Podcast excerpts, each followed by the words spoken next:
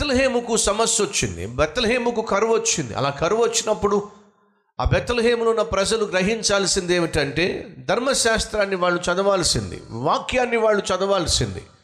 దేవుని వాక్యాన్ని మనం చదివినప్పుడు ధ్యానించినప్పుడు మన జీవితంలో చోటు చేసుకుంటున్నటువంటి అనేక సమస్యలు కావచ్చు అనేక పరిస్థితులు కావచ్చు అననుకూల వాతావరణం కావచ్చు అసలు ఎందుకు దాపరిస్తుంది? అలా దాపరించినప్పుడు వచ్చినప్పుడు మనం ఏం చేయాలి? ఏ రీతిగా ప్రతిస్పందించాలో దేవుని వాక్యం మనకు తెలియచేస్తుంది. ఆపద వచ్చినప్పుడు ఆదరించేది దేవుని వాక్యం. అనారోగ్యం వచ్చినప్పుడు స్వస్థపరిచేది దేవుని వాక్యం. ఆలోచన లేక అల్లాడిపోతున్నప్పుడు ఆలోచన చెప్పేది దేవుని వాక్యం.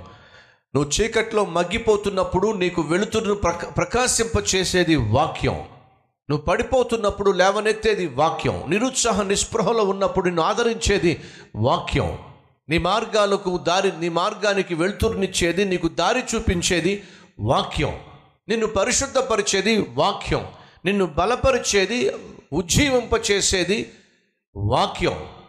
ఇంత అద్భుతమైన వాక్యాన్ని మనుషులు నిర్లక్ష్యం చేయడం వల్ల సమస్యల గుండా వెళుతున్నప్పుడు ఏ నిర్ణయం తీసుకోవాలో తెలియక అనేక సార్లు తప్పుడు నిర్ణయాలు తీసుకుంటారు. అదే జరిగింది ఎల్ఎంఎల్ఏ యొక్క యొక్క జీవితంలో.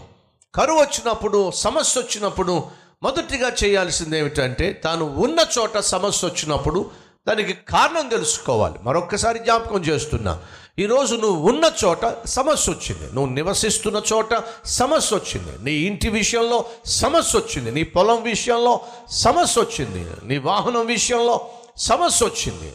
నీ ఉద్యోగ విషయంలో వ్యాపార విషయంలో సమస్య వచ్చింది. కారణం ఏమిటి? గ్రహిస్తే బాగుంటుంది.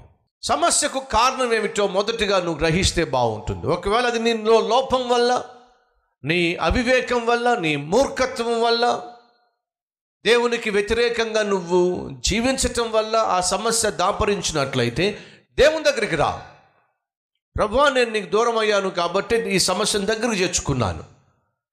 నీ మాట నేను పట్టించుకోలేదు కాబట్టి నీకు వ్యతిరేకంగా నేను ఆలోచించాను కాబట్టి నా స్వార్థం నేను చూసుకున్నాను కాబట్టి అన్యాయంగా అక్రమముగా అవివేకంగా అవినీతితో ఏదో చేయాలని ఆశపడ్డాను కాబట్టి నాకు ఈ సమస్య వచ్చింది. నన్ను క్షమించు. అని దేవుని దగ్గరకు వచ్చి ఆ సమస్యకు కారణం ఏమిటో నువ్వు గ్రహించి ఒప్పుకుంటే బాగుంటుంది.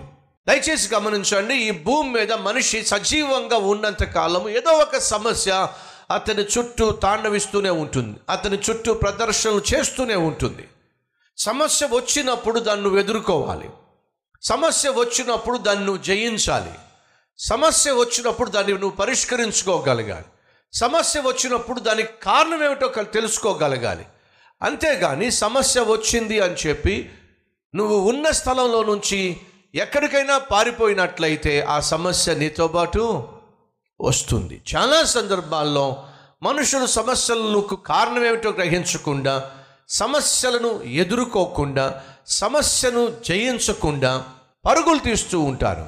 నువ్వు స్థానభ్రంశం చెందినంత మాత్రాన నువ్వు ప్లేసులు మార్చినంత మాత్రాన నువ్వు ఉద్యోగాలు మార్చినంత మాత్రాన నువ్వు షటర్లు షాపులు మార్చినంత మాత్రాన నీ ఇల్లు మార్చినంత మాత్రాన నీ సమస్య నిన్ను విడిచిపెట్టనే విడిచిపెట్టదు. తెలుసుకోవాల్సింది ఏమిటంటే ఈ సమస్య కారణం ఏమిటి దేవునికి దూరమైనంత మాత్రాన నీ సమస్య నేను విడిచిపెట్టదు. పైపెచ్చు ఆ సమస్య ఇంకా ఎక్కువైపోతుంది.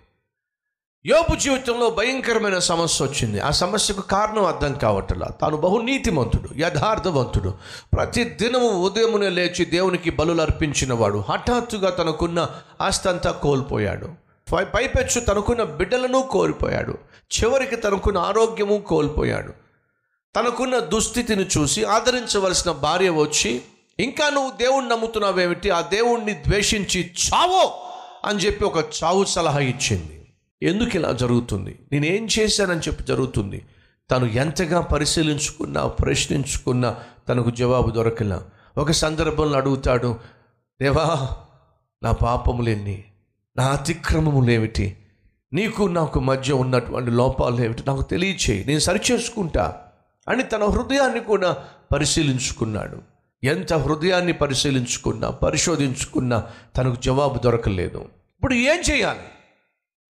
ఇన్ని సంవత్సరాలుగా దేవుణ్ణి నమ్మానే ఇన్ని సంవత్సరాలుగా దేవుణ్ణి ఆశ్రయించానే ఆయన ఆశించినట్టుగా జీవించానే నా బిడ్డలను భద్రపరుచుకున్నానే నిస్వార్థంగా జీవించానే యథార్థంగా జీవించానే యోబు గ్రంథాన్ని మీరు చదివినట్లయితే మొదటి అధ్యాయం మొదటి రెండు వచనాలు ఏమని తెలుసా? భూమి మీద ఉన్న వారిలో యోబు వంటి యథార్థవంతుడు మరొకడు లేడు.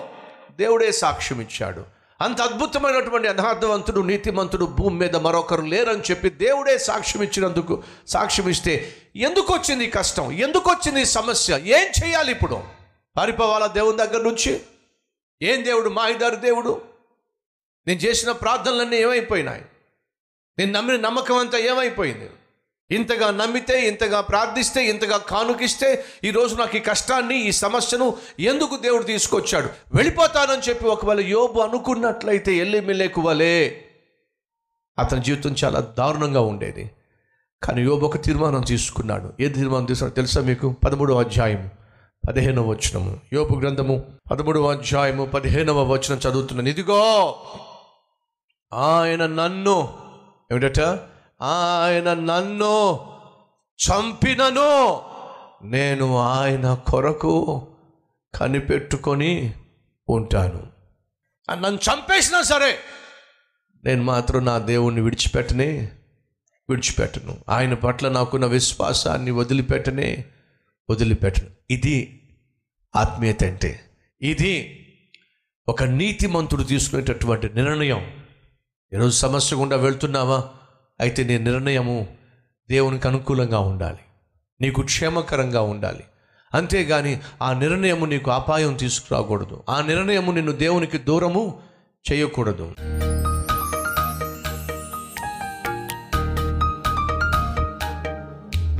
మహాపరిశుద్ధుడు అయిన ప్రేమ కలిగిన తండ్రి సూటిగా స్పష్టంగా మాట్లాడి మా జీవితాలను సరిచేశావు. విన్నటువంటి వాక్యాన్ని ప్రభు క్రియల్లో పెట్టే కృపను మాకు దయచేయండి. సమస్యలు ఉండడం సహజమే కానీ ఆ సమస్యలు వచ్చినప్పుడు మొదటిగా కారణాలు ఏమిటో మేము గ్రహించాలి. ఆ సమస్యలు ఎదుర్కోవడానికి వాక్యానుసారమైన మార్గాలు కనుగొనాలి. నీ సహాయంతోనే వాటిని జయించాలి. అంతేగాని సమస్యలను తాత్కాలికంగా తప్పించుకోవడానికి మేము తప్పటడుగులు వేసి నీకు దూరమైనట్లయితే నాయన సైతాను చేతిలో పడితే వాడు పీల్చి మమ్మలను పిప్పి చేసేస్తాడు. ఈ సత్యమును గ్రహించి యోబు వలే కష్టమైన నష్టమైన నీతోనే నా జీవితము అని చెప్పగలిగినటువంటి ఆత్మీయత మాకు దయచేయండి. మన యేసునామం పేరట వేడుకుంటున్నాం తండ్రి. ఆమెన్.